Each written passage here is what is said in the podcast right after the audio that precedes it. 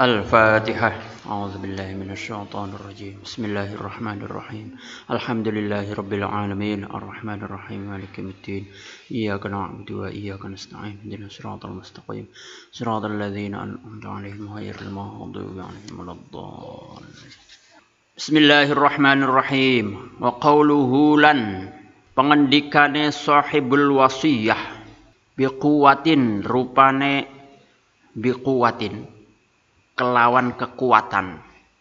Ayyajibu tegese wajib. Alal muridi ing atase murid opo ayyadhkura yen ta zikir sapa murid biquwatin kelawan kuat.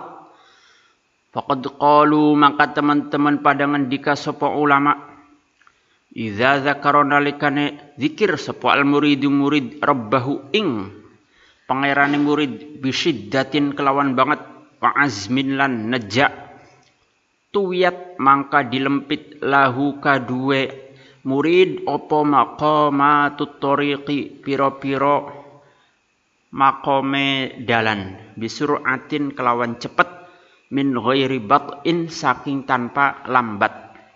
Farubbama kuti'a maka kadang-kadang diputus dipegot fi sa'atin ing dalam semangsa apa ma perkara layak ta'uhu kang orang ing ma apa ghairuhu zikir fi syahrin ing dalam sewulan wa aktsara lan akeh.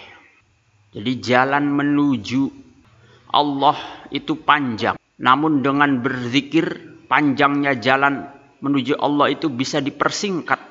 Sehingga murid yang menghendaki menuju Allah kalau dia rajin berzikir akan lebih cepat sampai kepada Allah daripada dengan cara selain zikir. Menuju Allah ada banyak cara. Zikir salah satunya. Kalau selain zikir menuju Allah ditempuh sebulan dengan zikir satu hari. Ya, gitu kira-kira. Kalau menuju ke Allah itu dengan selain zikir, amalan selain zikir ditempuh dengan butuh waktu satu tahun, tapi kalau dengan zikir cuma sebulan. Jadi lebih cepat menuju ke Allahnya. Wa qalu lan pada ngendika sapa ulama yajibu wajib alal muridi ing atase murid apa ayyadzkura ente zikir sapa murid biquwatin kelawan kuat tamatin kang sempurna bihaitsu la yabqa kelawan sekira ora tetep fihi ing dalem murid apa muttasaun kang diluasaken wayah tazulan gemetar sapa murid min fauqi ra'sihi saking dure sirahe murid ila usbu'in ila usbu'i qadamaihi maring piro-piro piro-piro drijiye makan loroe murid. Wad dalilu utawi dalil ala zalika ing atase mengkono-mengkono yajibu alal murid iku qauluhu pengandikai Allah taala qasat qulubukum min ba'di dzalika fahiya kal hijarati aw ashaddu qaswah summa qasat maka kari-kari atos keras apa qulubukum piro-piro ati sira kabeh min ba'di dzalika saking sose mengkono-mengkono kejadian. Fahiya maka utawi qulubukum iku kal hijaroti kaya watu au asyaddu atawaluwi banget apane koswatan atau se. Kemudian hati kalian menjadi keras setelah itu. Hati kalian seperti batu, bahkan bisa lebih keras daripada batu. Ayat sebelumnya ini ini surat Al-Baqarah ya. Itu mengisahkan tentang kaumnya Nabi Musa di mana ada se seorang yang terbunuh. Kemudian tidak diketahui siapa pembunuhnya. Lalu Nabi Musa minta petunjuk pada Allah. Allah memberitahu bahwa jika ingin mengetahui siapa pembunuhnya, sembelihlah sapi. Nabi Musa pun memerintahkan kaumnya untuk menyembelih sapi, cari sapi.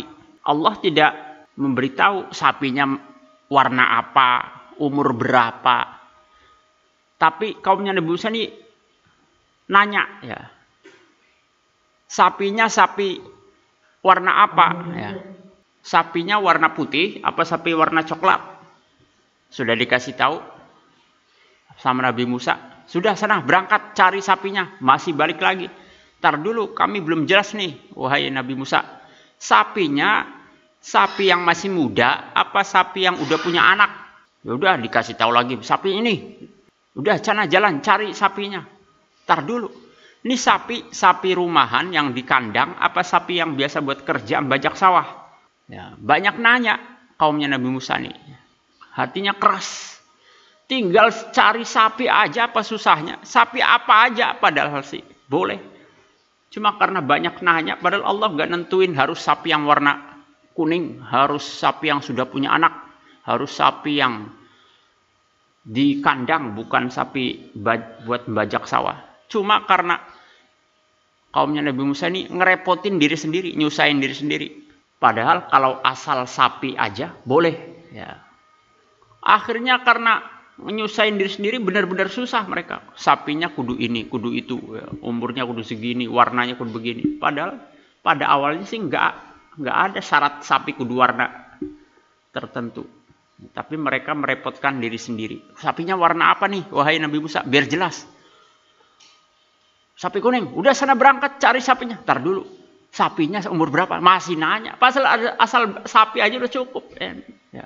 Kebanyakan nanya, akhirnya susah sendiri. Nyari sapi yang sesuai kata Nabi Musa itu. Tapi pada akhirnya ketemu sapinya. ya Ada sapi yang seperti itu. Susah nyarinya, cuma satu-satunya ada sapi yang seperti itu. Sesuai ciri-ciri. Disembelihlah sapi itu, diambil tulang punggungnya, lalu dipukulkan kepada si orang yang terbunuh tadi. Kemudian si yang terbunuh tadi hidup lagi, ditanya, "Kamu dibunuh sama siapa?" "Saya dibunuh si fulan." Mati lagi, ya. Dan akhirnya tahu siapa pembunuhnya. Itu gambaran kerasnya kaumnya Nabi Musa. Disuruh oleh Nabi Musa Nabi Musa pun ini perintah Allah untuk melakukan sesuatu, banyakkan nanya. Akhirnya malah nyusahin diri sendiri ya. Fakam fakama annal hajaro maka kayak setuhune watu iku layan kasiru ora dari pecah opo hajar illa biquwatin angin kelawan kekuatan kadzalika kaya mengkono-mengkono hajar kadzalika iku kaya mengkono hajar azzikru atau zikir. La yu'athiru orang labeti opo zikir fi jam'i syattati qalbi sahibihi. Dalam mengumpulkan piro-piro bagian kang cerai berai atie wong kang duweni zikir illa biquwatin angin lawan kekuatan. Batu harus dipukul dengan kuat supaya pecah. Begitu juga hati manusia yang keras itu harus dipukul dengan kuat dengan, oleh dengan zikir ya supaya menjadi lembut. Kalau mukul batu kok pelan, lemah, kurang tenaga ya mungkin pecah tapi lama. Harus berapa kali mukul. Tapi kalau dengan kekuatan bisa sekali pukul langsung pecah. Nah, hati manusia yang keras harus ditempa dengan zikir yang kuat. Wa qawluhu lan pangandikane sahibul wasiyah fi jama'atin. Rupane lafad fi jama'atin. In dalam jamaah. Ay yajibu tegese wajib opo ayyakuna yatana opo zikru. Zikir iku fi jama'atin dalam jamaah. Li anna zikra karena sunnah zikir fil jama'atin dalam jamaah iku aksaru iku aksaru lui akeh apa ne taksiran labeti fi rafil hujbi in dalam mengangkat penghalang. Waqad ajma'alan teman-teman sepakat sepuluh ulama ulama salafan ing dalam dingin wa khulafan dalam kang buri ala istihbabi zikrillah taala. Ing atase sunnae zikir Allah taala jamaatan hale berjamaah fil masajidi ing dalam pira-pira masjid. Wa ghairi halan liyane masajid min ghairi nakirin saking tanpa ingkar. Bisyartihi kelawan syaratnya zikir Waqat syabbahalan teman-teman nyerupakan sepol Imamul Ghazali. Imam Ghazali rahimahum melasi Imam Ghazali sapa Allah taala Gusti Allah taala zikral insani ing zikir manusia wahdahu halesi jine insan wa zikral jama'ati lan zikir jamaah bi adzanil munfaridi kelawan adzane wong kang dewekan wa adzanil jama'ati lan adzane jamaah qala ngendika sapa Imam Ghazali. Fakama anna aswatal muadzinina maka kaya oleh setuhune piro-piro suara wong kang azan piro-piro suara piro-piro wong kang azan jamaatan hale jamaah iku tak tau megot mutus opo aswat jirmal hawa ing fisike ing jirime awang-awang aksaru lu hale aksaro hale lu akeh min sauti muazzinin saking sore wong kang azan wahidin kang siji. Kadzalika iku kaya mengkono-mengkono aswatil muazzinin zikrul jamaati utawi zikir jamaah ala qalbin ing atase ati wahidin kang siji. Iku aksaru luwi akeh apane taksiron ngelabeti fi rafil hujbi ing dalam mengangkat penghalang likaunil haqqi ta'ala karena setuhne anai Allah ta'ala. Likaunil haqqi ta'ala karena anane Allah ta'ala. Iku syabbaha nyerupaken sapa Allah al quluba ing piro-piro ati bil hijarati kelawan watu. Wa maklumun lan iku dikawruhi annal hajar utawi stuhune watu iku layan kasiru ora dadi pecah opo hajar illa biquwatin angin kelawan illa biquwati jamaatin angin kelawan kekuatane jamaah mujtami'ina kang pada kumpul kabeh ala qalbin ing atas ati wahidin kang siji. Di anna quwwatal jamaati karena sunnya kuwate jamaah iku asyaddu luwi banget min quwwati syakhsin saking kuwate awak-awakan wahidin kang siji zikir berjamaah lebih baik daripada zikir sendirian karena kekuatannya zikir berjamaah tentu lebih banyak daripada zikir sendirian ya seperti azan berjamaah. Suara zikirnya itu yang berjamaah akhirnya memecah udara, memecah angkasa sehingga bisa menembus langit lebih cepat daripada zikir sendirian. Suara satu orang tidak kuat powernya ya. Kalau semua teriak di mic ini, kencang suara kan hasilnya. Tapi kalau cuma satu orang teriak, tidak sekencang kalau banyak orang yang teriak. Begitu ya zikir secara berjamaah, apalagi di masjid. Tentu lebih baik. Maka penghalang yang menghalangi kita kepada Allah ya ada banyak sekali penghalang kita menuju ke Allah sehingga doa-doa kita tidak sampai pada Allah tidak sampai bukan berarti Allah nggak dengar ya karena penghalangnya doa itu ada banyak nah penghalang-penghalang itu salah satunya bisa tersingkap, terbuka dengan zikir berjamaah. Jadi suara zikir itu nembus, menembus penghalang-penghalang sehingga sampai kepada Allah. Jadi doa kita dibawa oleh malaikat, dihalangi oleh malaikat penjaga langit. Apa ini? Doa doanya siapa? Doa doanya hambamu. Tar dulu, dicek dulu ya. Lolos enggak? periksa dulu layak naik lagi enggak kalau dicek oh ya silahkan naik naik lagi dicek lagi malaikat langit kedua apa ini doanya hambamu ya Allah anak al-firdaus tar dulu periksa eh malaikat ya yang meriksa tuh tar dulu periksa dulu pantas enggak nih masuk doa ini kalau pantas oh ya lolos bawa lagi begitu terus ya ada banyak banget sampai katanya sampai 70 penghalangnya itu Nah, salah satunya zikir berjamaah punya kekuatan itu menembus penghalang-penghalang. Termasuk solawat. Ya, kalau doa kita diawali solawat bisa menembus penghalang-penghalang itu. Karena ada solawatnya. Apa ini? Doa terlihat ada solawatnya. Oh ya silahkan naik. Oh ya silahkan naik. Nah, karena lihat solawatnya. Kadang nggak lihat isi doanya itu. Yang ada solawatnya di depan di belakang langsung naik lah, zikir juga termasuk. Fa in kila maka lamun diucapakan ayyuma utawi endi iku afdalu luwi utama iku afdalu zikrin luwi utama zikir. La ilaha illallah lafad la ilaha illallah au ziyadatin atau nam au au ziyadati Muhammadir Muhammadur Rasulullah atau nambahi kalimat Muhammadur Rasulullah. Kalau ditanya mana yang lebih baik zikir la ilaha illallah saja atau ditambahi Muhammadur Rasulullah ya. Cukup kalimat tahlilnya saja la ilaha illallah la ilaha illallah apa perlu ditambahi? Muhammadur Rasulullah la ilaha illallah Muhammadur Rasulullah la ilaha illallah.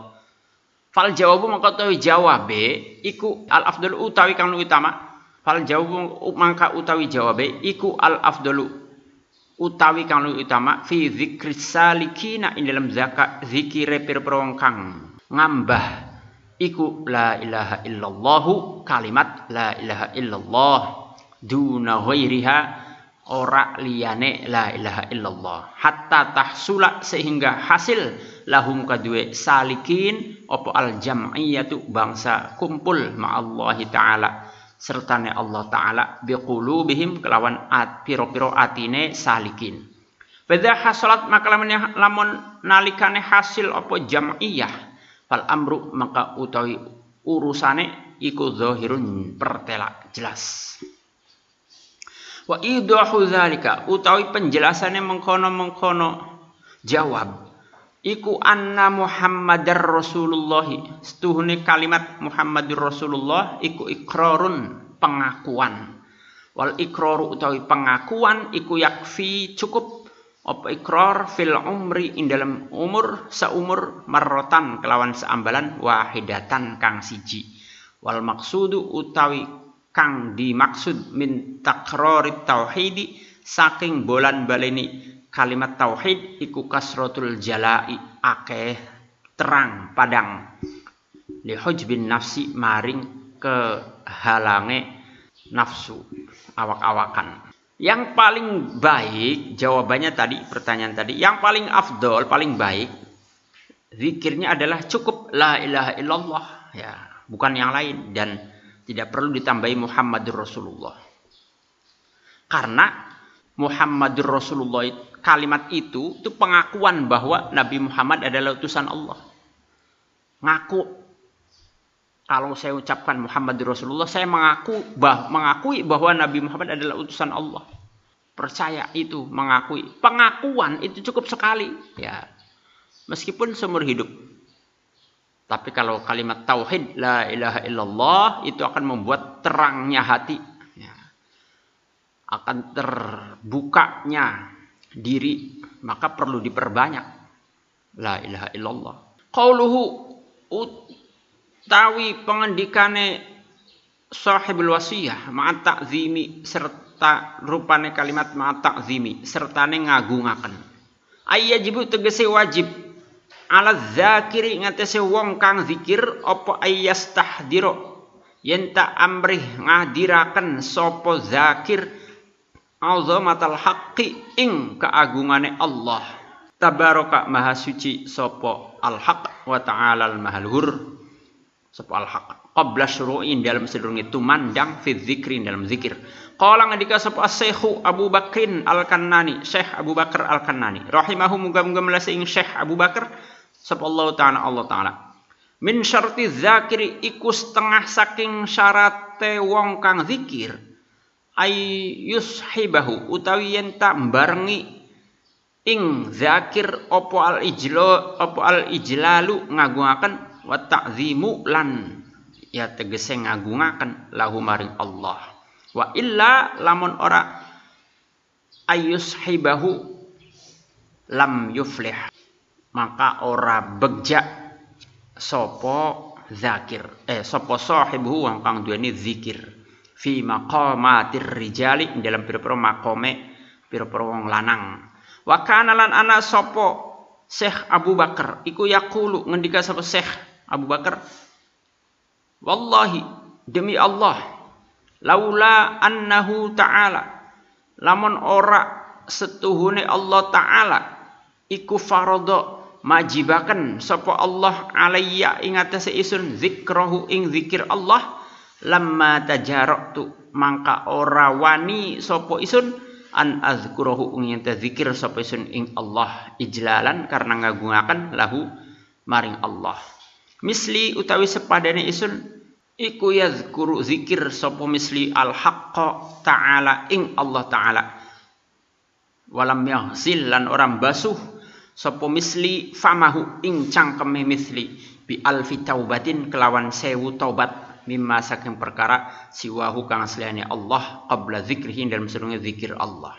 Syekh Abu Bakar Al-Kanani berkata, zikir itu harus disertai dengan pengagungan, mengagungkan Allah, memuliakan Allah ya. Di hatinya tuh memuliakan Allah, mengagungkan Allah.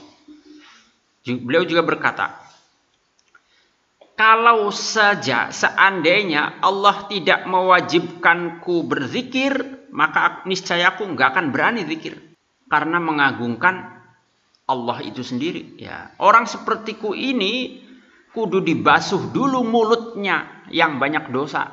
Nah, mulutnya banyak dosa, kok nyebut nama Allah. Mulutnya kotor, kok nyebut nama Allah. Nama Allah bersih. Disebut oleh mulut yang kotor, nggak pantas nama Allah ditempatkan di tempat yang kotor. Kotornya karena dosa ini mulutnya. Orang seperti saya ini, kata saya Abu Bakar Al-Kanani, mulutnya kotor penuh dengan dosa, itu nggak pantas zikir pada Allah. Kalau bu, kalau saja bukan karena Allah itu memerintahkan zikir, maka aku nggak bakal zikir. Ya. Aku zikir karena Allah menyuruh. Seandainya Allah nggak nyuruh, nggak bakal aku zikir. Soalnya aku nggak pantas, mulutku masih kotor, banyak dosa kok ngagungin Allah, mengagungkan Allah dengan mulut yang kotor. Ya. Cuma berhubung Allah mewajibkan, memerintahkan untuk berzikir, maka biarin, nggak apa-apa. Mulut kotor pun zikirlah. Biarpun mulutnya kotor, karena memang disuruh oleh Allah untuk berzikir. Bahkan dengan kita berzikir, mulut jadi bersih. Ya, dosa-dosanya mulut yang banyak dilakukan, bisa ketutup dengan zikir. Coba kamu dari mulai bangun tidur sampai tidur lagi, kalimat yang paling banyak muncul itu kalimat yang bagus apa yang jelek. Ngomong mulut ini digunakan untuk yang baik apa yang jelek paling banyak dari mulai bangun tidur sam sampai tidur lagi. Kalau banyak baca Qur'annya, banyak zikirnya berarti mulut masih banyak digunakan untuk sesuatu yang bagus ya. Kalau baca Quran aja jarang, zikir jangan jarang ya. Bisa jadi mulut lebih banyak dipakai untuk yang jelek atau yang sia-sia nggak ada gunanya meskipun tidak dosa tapi sia-sia nggak ada nggak ada pahalanya nggak ada gunanya nah berarti mulutnya kotor ya karena lebih banyak dipakai buat ngomong yang sia-sia yang dosa daripada zikir daripada baca Quran. Nah dengan berzikir berarti mulut difungsikan dengan untuk mengucapkan kalimat-kalimat yang baik ya mulut jadi bersih. Kalau sehari ngomongin orang itu kita sampai keluar 100 kata ya teman saya tuh si Anu masa begitu. Teman saya si Anu masa itu berapa kata? Udah ya. Ngomongin temennya kejelekan temennya nyeritain kejelekan habis berapa kata? Ya. Taruhlah 100 kata. 100 kata itu sedikit kalau untuk ngobrol. Untuk sebuah tulisan juga baru sedikit 100 kata paling berapa baris. Lah, mulut sudah digunakan untuk mengeluarkan 100 kata yang dosa. Ya. Supaya ketutup, supaya lebih banyak yang bagusnya daripada yang dosanya. Ya zikir nyebut Allah, Allah atau subhanallah sebanyak 100 kali. Jadi imbang ya. Ngomongin orangnya sampai keluar 100 kata, terus zikirnya nyebut nama Allah 100 kali lagi ya jadi pas sama sebanding mulut dipakai untuk yang dosa 100 kali untuk zikir yang manfaat juga 100 ya. Nah, kalau zikirnya nggak baca Quran, kita baca Quran sebaris aja udah berapa kata tuh ya lumayan. Sehalaman baca Quran satu halaman lumayan berapa kata tuh.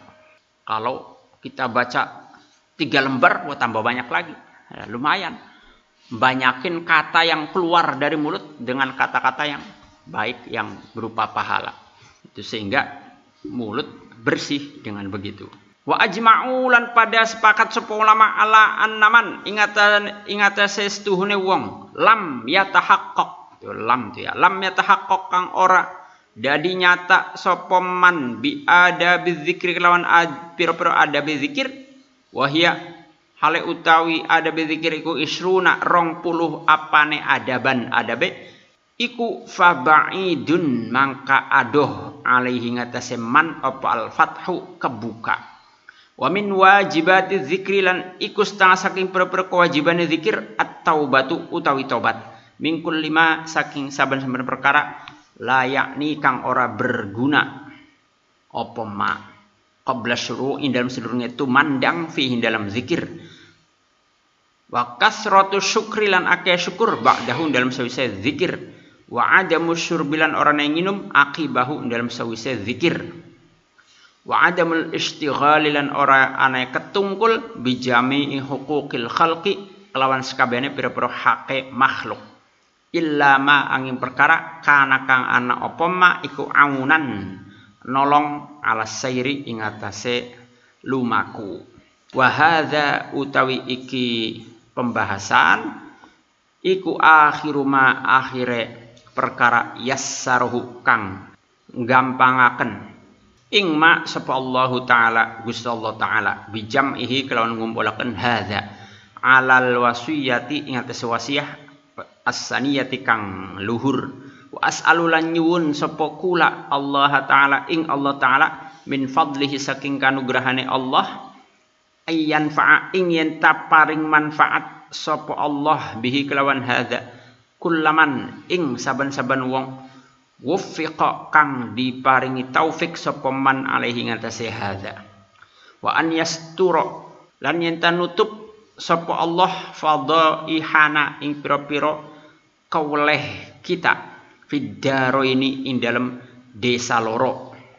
Desa loro yaitu dunia lan akhirat. Wa alla yu'ajilana lan yen ora ngage-age sopo Allah ing kita bil uqubati kelawan siksa. Wa ayyusalliya lan nyentah paring rahmat sopo Allah wa yusallima lan paring keselamatan sopo Allah ala sayyidina ing atase kita Muhammadin rupane kanjeng Nabi Muhammad wa ala alihi lan ing atase keluarga kanjeng Nabi wa sahbihi lan sahbate Nabi ajma'ina sekabehane tamma sempurna. Apa kitab kitab walhamdu kita segala puji kulillahi kagone Allah awalan ing dalam awal awale wa akhiran dalam akhire. Alhamdulillah kitab ini telah selesai dibaca. Kitab yang merupakan pada awalnya adalah wasiatnya Syekh Abu Ishaq Ibrahim Al-Matbuli lalu dijelaskan oleh Syekh Abdul Wahab Asy-Sya'roni berisi tentang torikoh atau jalan cara untuk menuju pada Allah, mendekat kepada Allah dengan sedekat-dekatnya, ya dekatnya hubungan maksudnya bukan dekat fisik. Karena Allah tidak bertempat kalau dekat si Allah udah dekat ya bahkan lebih dekat daripada urat nadi kita, urat nadi kita sendiri.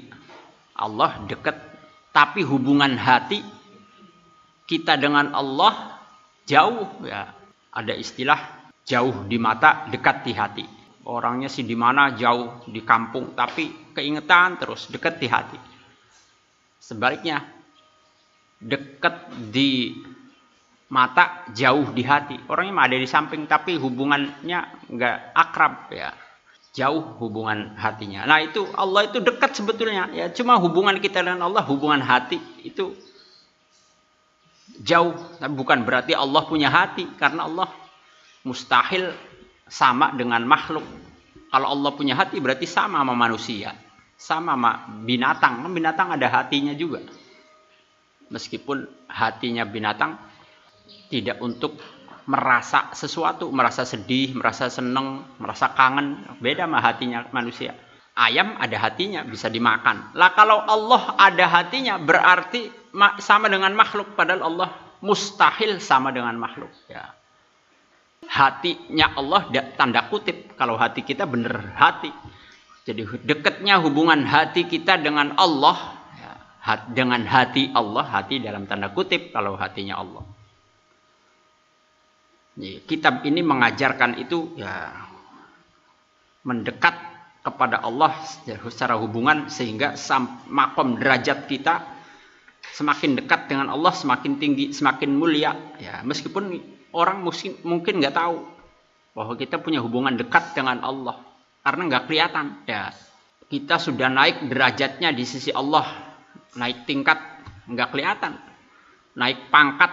Ya karena pangkatnya nggak kayak jenderal kelihatan ada tandanya di pundaknya itu. Tapi kalau derajat atau pangkat di sisi Allah tidak diberi tanda berupa bintang atau apa di pundaknya ya tandanya yaitu dengan amalnya orang itu kalau amal sehari-harinya senang pikir, senang dia jauh dari ria, tandanya dekat dengan Allah. Sementara Allah adalah zat yang seharusnya kita cintai pertama kali. Cinta kita nomor satu harus untuk Allah. Baru cinta kepada Rasulullah, baru cinta pada orang tua, kedua orang tua. Cinta ke yang lain, ya di bawahnya itu. Ya urutannya Allah dulu, Rasulullah, kedua orang tua, yang lain di bawahnya. Lah, Allah yang seharusnya kita cintai, nomor satu yang harus kita cintai, lah kok kita nggak deket hubungannya itu ya. Hubungan hatinya nggak akrab. Nah maka kita perlu PDKT supaya deket kita cinta sama Allah. Allahnya sih sudah cinta ke kita, cuma kitanya belum ya. Maka kadang-kadang Allah itu ngasih penyakit dengan kita sakit, kita jadi sering zikir. Kalau dipijat teriaknya Allah, Allah, Allah, Allah. Lumayan ada nyebut Allahnya gara-gara sakit. Coba kalau sembuh, kalau sehat, kalau sehat jadi nggak dipijat. Gara-gara nggak dipijat nggak nyebut nama Allah. Allah pengen denger mulut kita nyebut namanya. Maka diberi sakit. Aku kangen hambaku ini menyebut namaku. Udah lama hambaku ini jarang menyebut namaku. Aku pengen dia nyebut namaku. Aku, maka aku beri sakit. Dengan sakit dia teriak, Ya Allah, Ya Allah sembuhkan. Atau berdoa, Ya Allah sembuhkanlah penyakitku. Yang selama sehat lupa dan berdoa.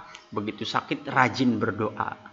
Tujuannya supaya mendekat. Ya, itu cara salah satu cara Allah untuk mendekati hambanya. Ya hambanya sudah lama nggak nyebut namanya sudah lama berpaling. Allah pengen deketin dia caranya. Salah satunya dikasih penyakit.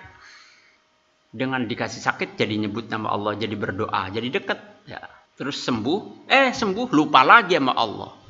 Ini sifatnya manusia begitu nggak nyebut lagi nama Allah ya Allah kangen dengan kita menyebut namanya itu kekasih sejati seperti itu. Pengen disebut namanya tuh sama kekasihnya. Sekedar nyebut aja namanya. Kok nggak pernah disebut nama saya? Katanya demen. Nah, gimana sih?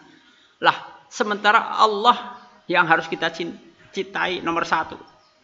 Allahnya sudah cinta, kitanya belum. Ya, salah satu buktinya lagi Allah cinta ya kita selalu diberi nikmat tanpa kita minta. Itu saking cintanya. Ya, meskipun nggak minta dikasih. Kasih tuh begitu. Nggak minta juga disediain dikasih. Apalagi minta. Karena itulah kitab ini mengajarkan meskipun ini tinggi kalau diamalkan ya berat ya. Tapi ya kita nggak perlu tinggi tinggi bertahap. Nggak bisa kita ngilangin riak secara keseluruhan. Ya diilanginlah 5% ya lumayan masih ada sombongnya saya nggak bisa hilang 100% tapi jadi berkurang tadinya. Sombong banget sekarang. Berkurang kadar sombongnya. Tinggal 90 lumayan. Ya. Jadi meningkat sedikit. Biarpun sedikit. Ada peningkatan terutama penyakit-penyakit hati seperti sombong hasud. Ya hasud dengki pada orang lain terus riak orang seperti kita masih dipenuhi sifat-sifat itu belum bisa kita ngilangin sombong 100% harus kita akui bahwa kita memang masih sombong. Kadang-kadang muncul sombong kita itu. Kita memang masih ria, ya nggak apa-apa. Tapi itu jangan jadi alasan untuk nggak beribadah ya. Tetaplah beribadah meskipun masih ada sombongnya. Meskipun selesai sholat kamu jadi sombong. Daripada nggak sholat maksudnya ya. Tentu lebih baik sholat tapi nggak sombong. Tapi kalau belum bisa itu, ya mending sholat meskipun sombong daripada nggak sholat. Nggak usah hiraukan, percuma sholat masih sombong. Ya lu daripada lu nggak sholat, ya masih mending sholat. Ya pahalanya habis lalu pahala juga nggak nggak ada nggak sholat malah dosa daripada percuma sedekah tapi riak daripada kamu nggak sedekah ya. Kalau orang yang ngomongnya nggak sedekah kalau orang yang ngomongnya juga sedekah ya nggak bisa kita bantah. Percuma sholat tapi masih sombong. Yang ngomong orangnya sholat juga tapi nggak sombong. Ya ya kita nggak bisa bantah. Jelas kalah kita. Percuma sedekah tapi riak yang ngomong begitu orangnya sedekah juga tapi nggak ria ya kita nggak kalah berarti. Tapi kalau yang ngomong orang yang nggak sedekah masih bisa kita bantah kita lawan. Ya mendingan saya sedekah meskipun ria daripada kamu nggak sedekah jadi masih mending amal tapi masih diliputi penyakit hati daripada nggak beramal mudah-mudahan berkahnya para ulama khususnya pengarang kitab ini Syekh Abdul Wahab Asy'aroni Syekh Abi Ishaq bin Ibrahim Al-Matbuli dan semua nama-nama ulama yang disebut di sini dalam kitab ini berkahnya melimpah kepada kita semuanya.